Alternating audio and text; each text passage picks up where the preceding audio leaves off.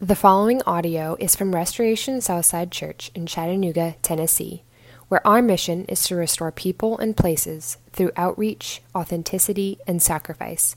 For more information, visit restorationsouthside.org. And they ravaged the Ammonites and besieged Rabbah, but David remained at Jerusalem. It happened late one afternoon when David arose from his couch and was walking on the roof of the king's house that he saw from the roof a woman bathing, and the woman was very beautiful. And David sent and inquired about the woman, and one said, Is not this Bathsheba, the daughter of Eliam, the wife of Uriah the Hittite? So David sent messengers and took her, and she came to him, and he lay with her. Now she had been purifying herself from her uncleanliness. Then she returned to her house, and the woman conceived, and she sent and told David, I am pregnant. So David sent word to Joab, Send me Uriah the Hittite. And Joab sent Uriah to David. When Uriah came to him, David asked how Joab was doing, and how the people were doing, and how the war was going. Then David said to Uriah, Go down to your house and wash your feet. And Uriah went out of the king's house, and there followed him a present from the king. But Uriah slept at the door of the king's house with all the servants of his lord, and did not go down to his house. When they told David, Uriah did not go down to his house. David said to Uriah, Have you not come from a journey? Why did you not go down to your house? Uriah said to David, The ark and Israel and Judah dwell in booths, and my lord Joab and the servants of my lord are camping in the open field. Shall I then go to my house to eat and to drink and to lie with my wife? As you live and as your soul lives, I will not do this thing. Then David said to Uriah, Remain here today also, and tomorrow I will send you back. So Uriah remained in Jerusalem that day and the next. And David invited him, and he ate in his presence and drank, so that he made him drunk. And in the evening he went out to lie on his couch with the servants of his Lord and he did not go down to his house. In the morning, David wrote a letter to Joab and sent it by the hand of Uriah. In the letter, he wrote, Set Uriah in the forefront of the hardest fighting, and then draw back from him, that he may be struck down and die. And as Joab was besieging the city, he assigned Uriah to the place where he knew there were valiant men. And the men of the city came out and fought with Joab, and some of the servants of David among the people fell. Uriah the Hittite also died. Then Joab sent and told David all the news about the fighting, and he instructed the messenger When you have finished telling all the news about the fighting to the king, then if the king's anger arises, and if he says to you, Why did you go so near the city to fight? Did you not know that they would shoot from the wall? Who killed Abimelech, the son of Jerubbesheth? Did not a woman cast an upper millstone on him from the wall? so that he died at Thebez? Why did you go so near the wall? Then you shall say, Your servant Uriah the Hittite is dead also. When the wife of Uriah heard that Uriah her husband was dead, she lamented over her husband. And when the mourning was over, David sent and brought her to his house, and she became his wife, and bore him a son. But the thing that David had done displeased the Lord. This is the word of the Lord. You may be seated. Thank you, Bethany. Well, good morning. My name is Ben, and I'm on staff here at Restoration. We're glad you're here uh, this morning, worshiping with us. Uh, we are exploring uh, this summer a series entitled Dispositions of the Heart. We're looking at the heart of David. King David in the Old Testament, uh, the greatest king and one of the greatest figures in the Bible, even. Um, but we're seeing what is in him that should be commended. And much of his early life really is very commendable. Things like courage and mercy um, he really is marked with kindness and generosity and humility. And yet, things are shifting now.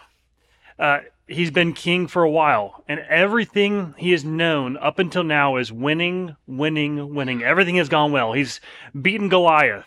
He's uh, taken things over. The enemies, like the Philistines, are driven out. The Ark of the Covenant is taken back.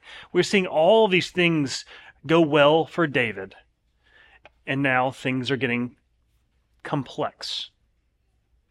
And I think for our own lives, things can go so well, so well, so well, and it's it's kind of a a simple way to say it's good and then it's bad, or it went well and now it's wrong. We have to hold in tension the realities of things can go well and things can go really horrific, and hold in tension the complexity of the story, because we're all living stories. And to that very thought, I do want to say before we explore this story is that um, this is a narrative. And, and so what we see here is there's about nothing commendable that David does in this passage. Nothing. And I said that to say there's a specificity to brokenness that's really uh, dramatic in this story, and it is dramatic, and it happened, and it is wrong.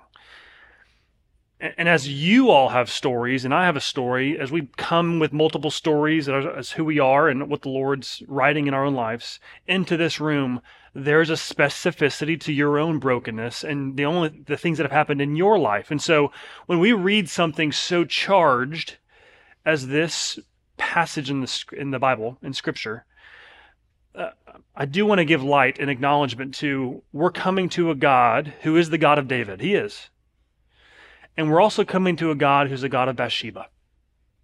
That He knows as uh, the people who are His are saints, and as people who are saints, there are we are both sinners and sufferers.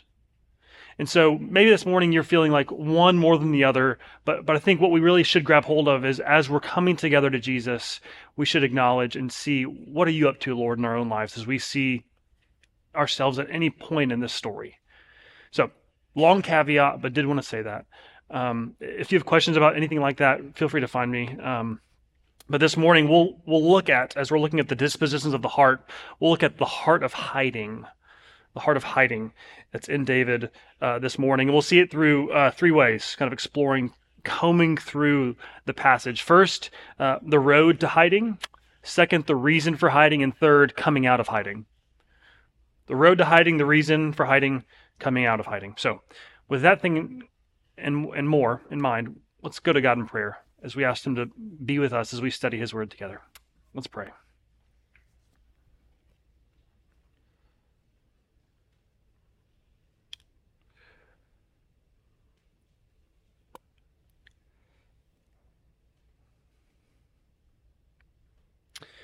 Lord, the power of shame has gripped our hearts.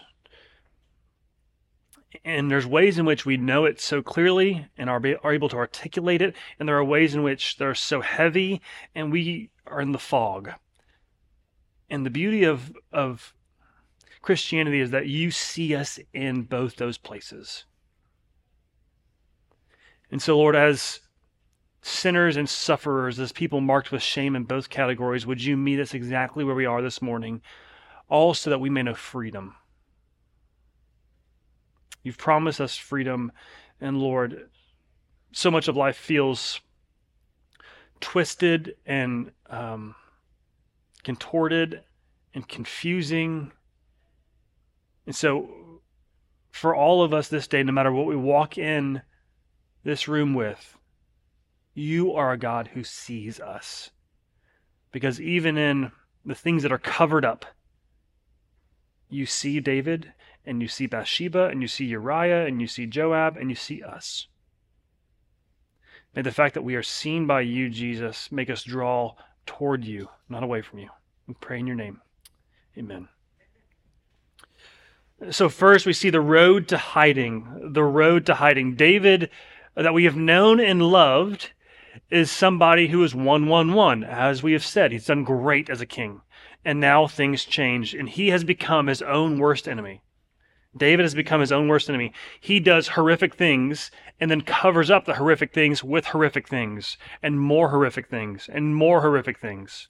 He covers bad with bad and he fixes the bad that he covered bad with with bad. It, it doesn't go well in this passage for David. And it's important that we don't skip over it too, that we have an honest look at David. And so we see in this passage, whether you're familiar with Christianity in the Bible or this is newer, we see what happens in David, the, the king who has become a shepherd boy straight to the throne on this rise. What he's done in this passage that he uh, sees someone, he's on his roof and he sees a woman bathing, and he says, I want her. And in his power, he calls for her. She's brought to him. He sleeps with her. And then she gets pregnant. And, and amid this, she, he realizes this is not good. I've got to cover this up somehow. Some scandal that could happen. I've got to make sure it goes away, fix it. And so what he does is he brings the husband home and says, Hey, husband, go and lie down with your wife. So now this baby that she's going to have, people will think it's yours, not mine. And that's where we find ourselves in this road to hiding, this thing that David does to get himself all the way to become his own worst enemy. So while those are the things that mark the road to hiding, and a little more we'll get to in a second, where does it begin?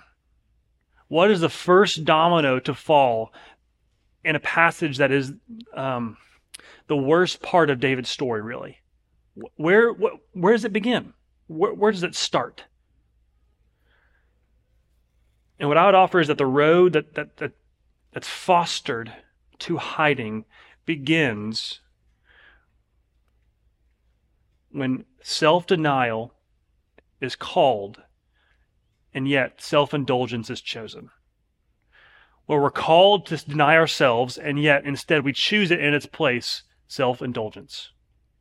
And it's very clear in the passage, and I think it's supposed to be very clear in the passage. Even as we look at an ancient text, modern ears and modern readers, we should pick up on wait a second. They're trying to make this billboard worthy of in your face. This is the point where we start self indulgence instead of self denial. And we see that in Uriah and David contrasted. So, it begins with this. Verse 1. In the spring, this is talking about David, in the spring of the year, the time when kings go out to battle, David sent Joab, and he sent his servants with him, and sent all of Israel and they ravaged the Ammonites and besieged Rabbah. But David remained at Jerusalem. Now, you could think, okay, he's just staying at home. They're doing the work. It's fine. He doesn't have to go do every single thing, right? As an organization that can be pretty inefficient, actually. But it's trying to tell us something. In the spring of the year, the time when kings go out to battle, what is the king of Israel doing? He's staying home. He's called to deny himself and go out to battle and identify with his people and hold his responsibility with high regard and give himself away for protecting and leading his people against the threats that threaten them. And what does he do? He, he stays home. Now, what do we see about Uriah? He's this warrior. He's this guy who is a part of the, the people that David sends out to go to battle. And so, what is he marked with? If we're if we really need to hone in on this um, self denial and self indulgence, what is marked? Uriah.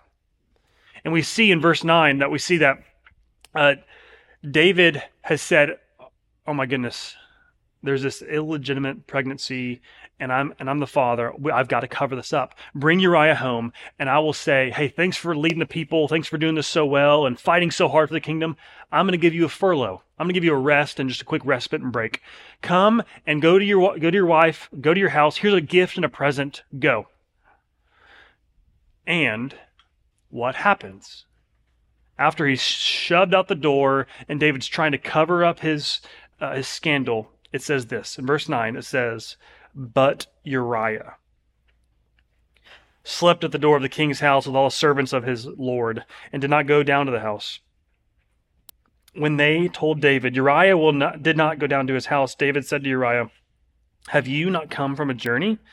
Why did you not go down to your house? And Uriah said to David, The ark and Israel and Judah dwell in booths, and my lord Joab and servants of my lord are camping in the open field.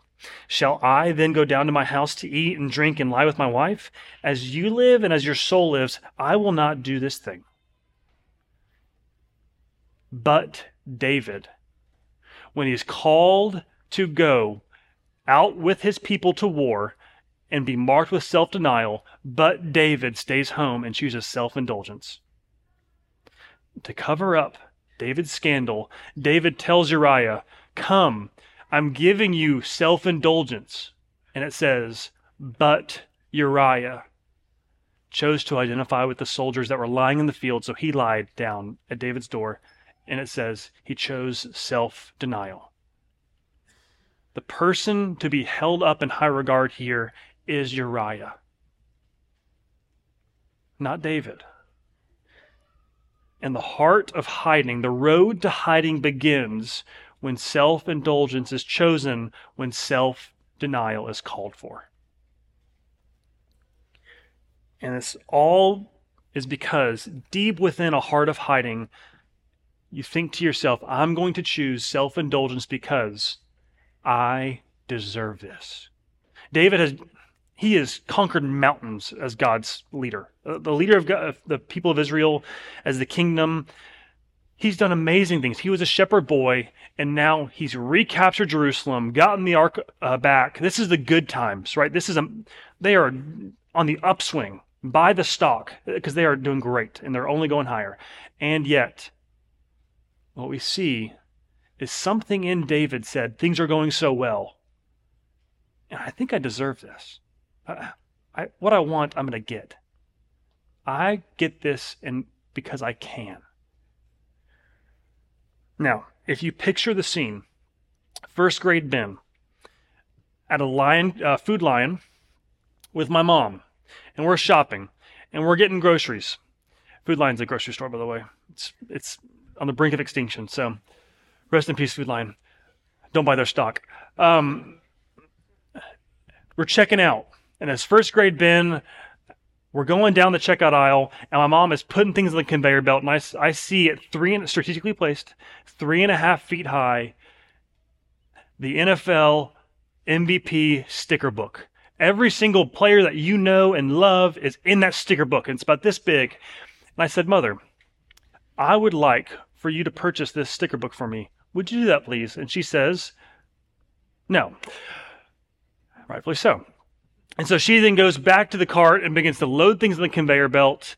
And I proceed to look back at the sticker book, grab it with my little hands, put it in the pocket of my sweatshirt, and do the classic hiding of putting the plugs in the sides of the uh, of the you know, the, the pocket. Make sure it doesn't leave or it isn't seen. My conscience gets loud on the drive home. I think, okay, I'll just go help my mom unload the groceries. I'll be good then. So I go help her unload the groceries, of course, holding this sticker book in my pocket. And then finally, once the groceries are in, I go up to my room, close the door, lock it, and then look at Donovan McNabb on the sticker book. I didn't take that sticker book because I, I needed it. I, I didn't need it. I didn't take the stickers because I wanted it, though I did want it. I took that sticker book because something in me said, I can and I deserve this. The rules of paying for it don't apply to me. The rules of a mother telling me no doesn't mean I don't deserve this. The heart of self indulgence says, I'm going to give myself enough margin to say yes, even while the call of self denial is saying no. And that's what we see in the heart of David. He recuses himself from kingly responsibility and leading his people because he can. He all of a sudden takes Bathsheba because he can. He's calling Uriah back home to cover up his scandal because he can. He's marked with self indulgence instead of self denial. And in an age where rights are more important than responsibility, surely you can look at your own life and find ways in which the road to hiding begins when we choose self indulgence over self denial. So that's where it begins. What is the reason we hide? The second idea. What, why do we hide? What's the reason behind our hiding? Now, David goes and he's trying to cover up his tracks, and he says, as we noted, Uriah, come home and go sleep with your wife. He doesn't go, he sleeps at the door. And David thinks, okay, this is not good. What's next? Uh, okay, Uriah, the second thought, I'm to get you, um, I'm to get you drunk. I'm to pour things down your throat to make sure your character is out the door, is a non player here. And yet, what does Uriah say? He says, No. Still no. And as Mark pointed out this week, he said, even a drunk Uriah is more noble than a sober David. Next, we see he said, okay, this is not working. I'm going to go send Uriah out to battle. I'm going to have Uriah killed, put him in the most dangerous part of the battle, and make sure he doesn't come home. And even in the story, in the kind of the 20s, those verses in the, in the story, it says, um, Joab, the leader, he says, Hey, go tell David we were, we were reckless. We made military moves that were reckless and we lost a lot of people. And we even lost this, we got so close to the enemy wall that people started throwing stones and killed this one guy. And if, and Joab says, if David is upset with that, that we were reckless in our military moves, just tell him this Uriah, your servant, is dead. And that's what the, that's what they do. They say, hey, we were pretty, we, we didn't act well out there, and we were pretty reckless with our military moves when they go tell David that. And they finally say, hey, but Uriah, your servant, is dead. And David essentially says, okay, then it's all good. We'll rally. All because he can, he covers his personal sin with the military might as he puts his, his people in danger.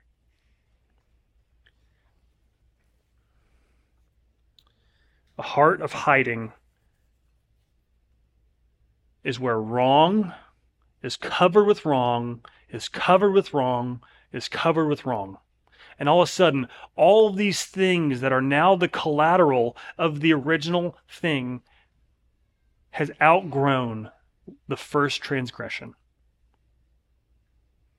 The modern example of this in cinema is the character of Jerry Lundegaard.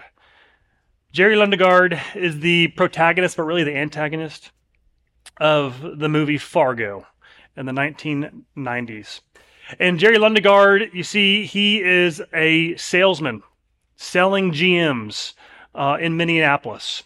And he's selling cars, and he has gotten this loan from General Motors for $320,000 and he has put the collateral, the risk for that $320,000 loan, uh, as cars on his lot.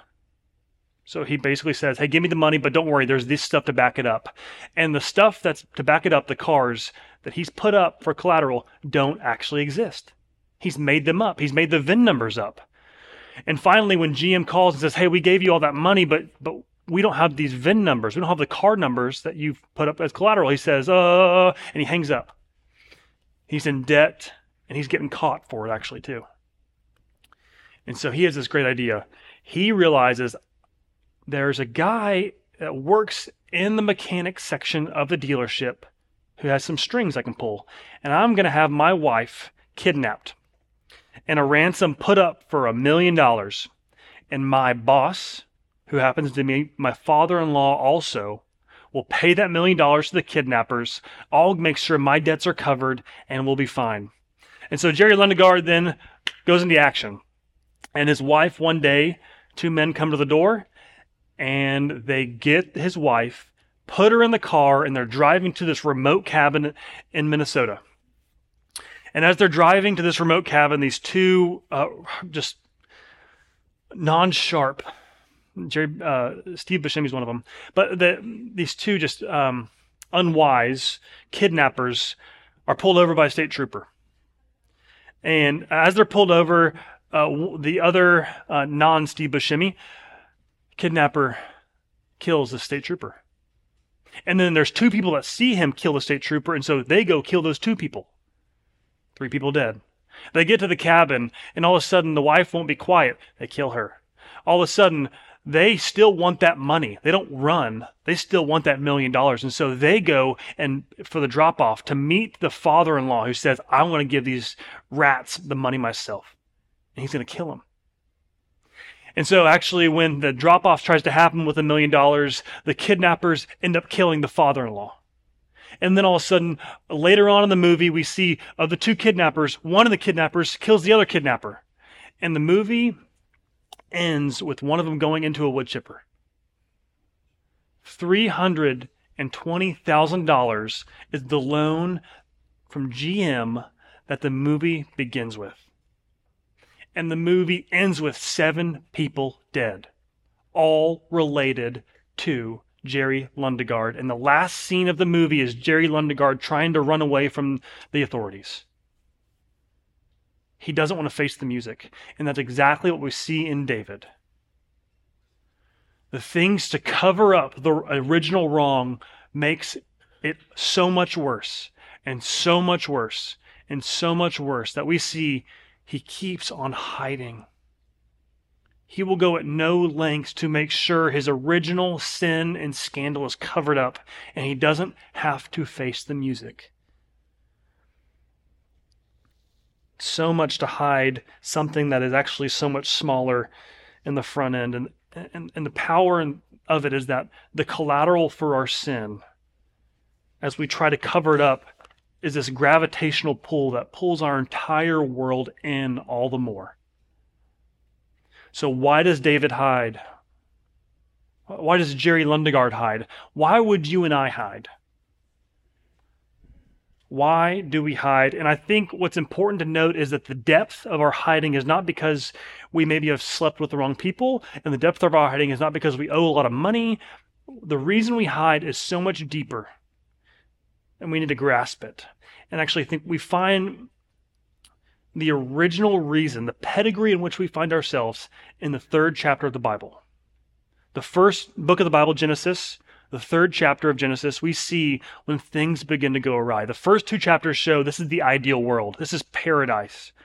God has established for his people to rule and reign over it, Adam and Eve, to be in the, in, in the garden in the world and be fruitful and multiply. It says to cultivate it, make it beautiful, he's saying. I'm giving you the power for it. And we see in Genesis 3, things go wrong. And in verse 6 and on, it says this It says, When the woman saw the fruit of the tree was good for food and pleasing to the eye, and also desirable for gaining wisdom, she took some of it and ate it. She also gave some to her husband, who was with her, and he ate it. Then the eyes of both of them were opened, and they realized they were naked.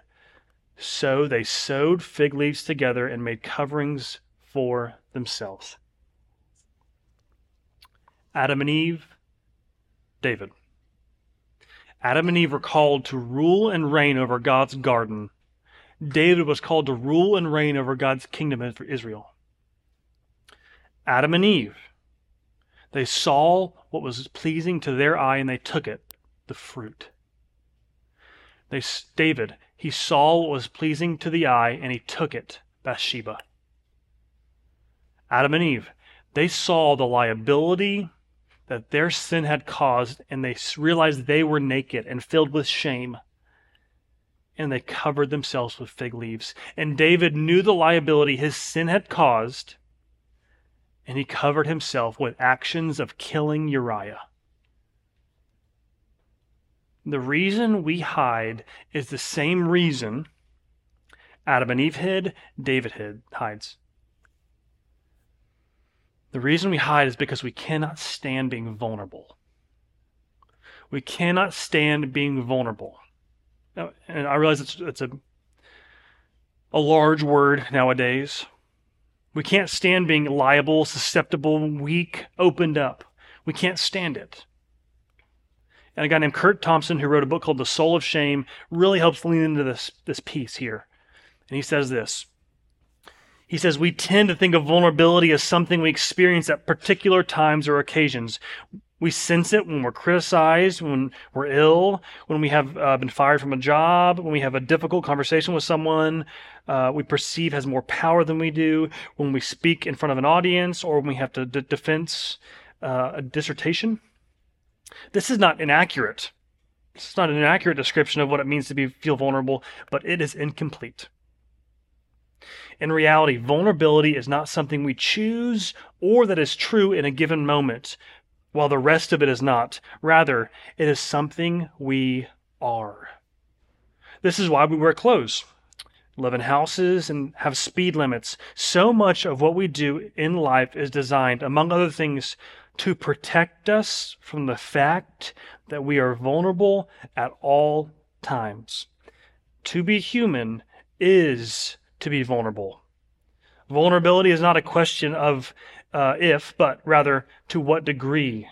The question then is not if we are or will be vulnerable, but how and when we enter into it consciously and intentionally for the sake of creating a world of goodness and beauty. To be human is to be vulnerable. Not if you are, but how much you are in each given moment. And what Curt Thompson's offering and what I would offer too is that we position ourselves, organize our lives in such a way that we limit the risk of our vulnerability, of being known, of people really knowing who we are deep down. And and to cover that vulnerability, which that's there at all times, we will gather whatever resources are around us to cover ourselves up. All of a sudden, Adam and Eve realized that they were naked and they felt shame. And what did they do? They grabbed fig leaves and made coverings for themselves. It's instinctively to cover up the vulnerability that's seen by everyone. What did David do? All of a sudden, he's realizing this is not good. This scandal. I'm I'm, I'm susceptible to to all of a sudden being illegitimate. And what does he do? He does actions to position himself to cover his own sin and hide. What does Jerry Lundegaard do? He, he does this web of lies, all of a sudden to hide a debt. Friends, what resources do you grab around you when you feel vulnerable and opened up and at risk and threatened? Because, I mean, you're probably not like David, having power to have people killed. Probably not like Adam and Eve grabbing leaves and making clothes out of them. But actually, maybe you cannot stand being unconnected and alone. That to the point in which you will grab anyone around you to make sure you're you're safe. And it doesn't matter who it is. Maybe actually you feel the pressure so much of others' opinions that you don't want to be vulnerable and susceptible to their opinions being true, that you'll scramble and make whatever you need to happen happen to control a situation. Maybe you feel vulnerable of being thought of as wrong. And so, therefore, you want to make sure everything in your world is right. And therefore, you will control whatever you can control and be critical of whatever you can be critical of. And maybe you're so filled with shame that you will bury it and bury it and bury it. And the only action you do after burying it is look away and move on. The reason we hide is not because we've done something wrong. The reason we hide is because we're vulnerable at all times. And when you begin to apply that to your life, all of a sudden the things that you do will begin to make more sense. I'm not going to maybe call them good, or bad, but they'll make more sense because deep down, we can't stand being vulnerable. So, friends, to simply ask the question, what are your fig leaves? What are the things you grab when you feel the hint of vulnerability, the hint of being susceptible, that people will know really who you are? You grab something to cover it up. Because you'd rather live with that reality being seen by others instead of having your shame be wide opened. That's why we hide, is because we can't stand being vulnerable. We can't stand the thought of people really knowing who we are. So, so what? Aren't you glad you came to church today? Coming out of our hiding. This last idea. How do we come out of our hiding? Now, I want to take a quick moment we will see how this story plays out and ends. Mark will preach next week at same bat time, same bat channel, exactly how there, there's resolution. And the resolution is David is called out. And the resolution actually happens with others around us in community. Small plug for city groups. But it's important that we don't put a nice, tidy bow on this story because it doesn't end well. The chapter doesn't end well. It the, the last words are, "But the thing that David had done displeased the Lord." Well, thanks for that resolution. What we need to see here, even amid this this chapter ending in such a horrific way after so many horrific things have happened, what we're supposed to see here is not don't be like David. Just don't be that guy. Just as the stories when David does good things like Goliath, be like David, be the good guy. What we're supposed to glean from this story and every other story in the Bible is that David's not the main actor, even Bathsheba or Uriah or Joab's not the main actor. The main actor of the story is, is a God who sees us. Remember, it says, God knows every single action that David does, and he knows the reasons why he does every action. And the end of the story, it says that uh, what David had done displeased the Lord. We don't look at David and said, "Look at David, he did so bad." Well, actually, we're, our heart is supposed to be tuned with is that what pleases the Lord, because the Lord is the one, the, our God is the one who sees the heart. And even as he looks at a heart of hiding in David, and he looks at a victim of Bathsheba. And he looks at the martyr of Uriah and someone who's implicated like Joab. God sees every single character in the story. Do you know that you have a God who sees you exactly where you are? That's supposed to be the thrust of this story. Well, yes, David is not the model citizen here, and he is not. In fact, he has acted wickedly. What we're supposed to grasp is that he looks at us and sees us. There's a serial killer. That was that's a that's a heavy intro. Named John Wayne Gacy, and he would dress up as a clown, and he would he would he would kill people, and he would hide their bodies underneath the floorboards of his house. And there's a story that uh, a song that Sufjan Stevens wrote, and he says this. He says, "In my best behavior, I'm really just like him, John Wayne Gacy. He says, Look beneath the floorboards for the secrets I have hid. I don't think any one of you have killed anybody. And yet, we have a God that looks beneath the floorboards of the secrets we have hid in our own heart because we can't stand being seen and known. And yet, we have a God who sees us and gives us a different way out, even as we cover up vulnerability. And the way out is this. Henri Nouwen says this. He says uh, that, Clay, if you want to put on the screen, he says that the Christian leader of the future is called to be completely irrelevant and stand in the world with nothing to offer but his or her own vulnerable self. That is the way Jesus came to reveal God's love. What do you do with your vulnerability? We see we hide it, we cover it, we do anything we can for it not to be known, and yet we look at Jesus, the one who stood out in the world, open, vulnerable, and yet finding life.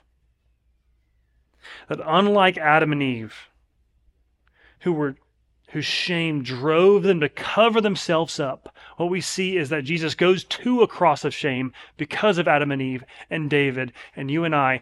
And he goes to a cross of shame and he says, Actually, I will be uncovered and stripped bare for you. And unlike David, who all of a sudden is trying to cover his own sin with wrongful action, Jesus says, I will cover your sin with righteous action. The purpose of the story is, yes, to look at the way David messed up. But the purpose and the real point of the story is to see we have a God who looks at the Davids and the Bathshebas and the Uriahs and the Joabs and says, I see who you are and how you are. And, I want to move towards you and call you out of the hiding, out of the darkness, out of the captivity, so you can know freedom and light because that's what the King of all things has purchased for us, who went to this cross of shame, who is stripped naked for us, who, because of our sin, was nailed to it. And He's there to extend grace to you, even as we hide, hide, hide. We can know the true meaning of vulnerability because He was vulnerable for us.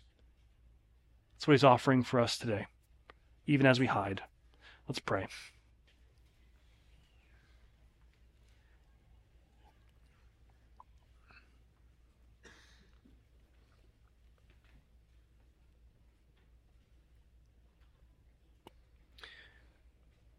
Lord, like any other Sunday, that your spirit has to do the real work. And so, would your spirit do just that? Would we feel more seen and more drawn out?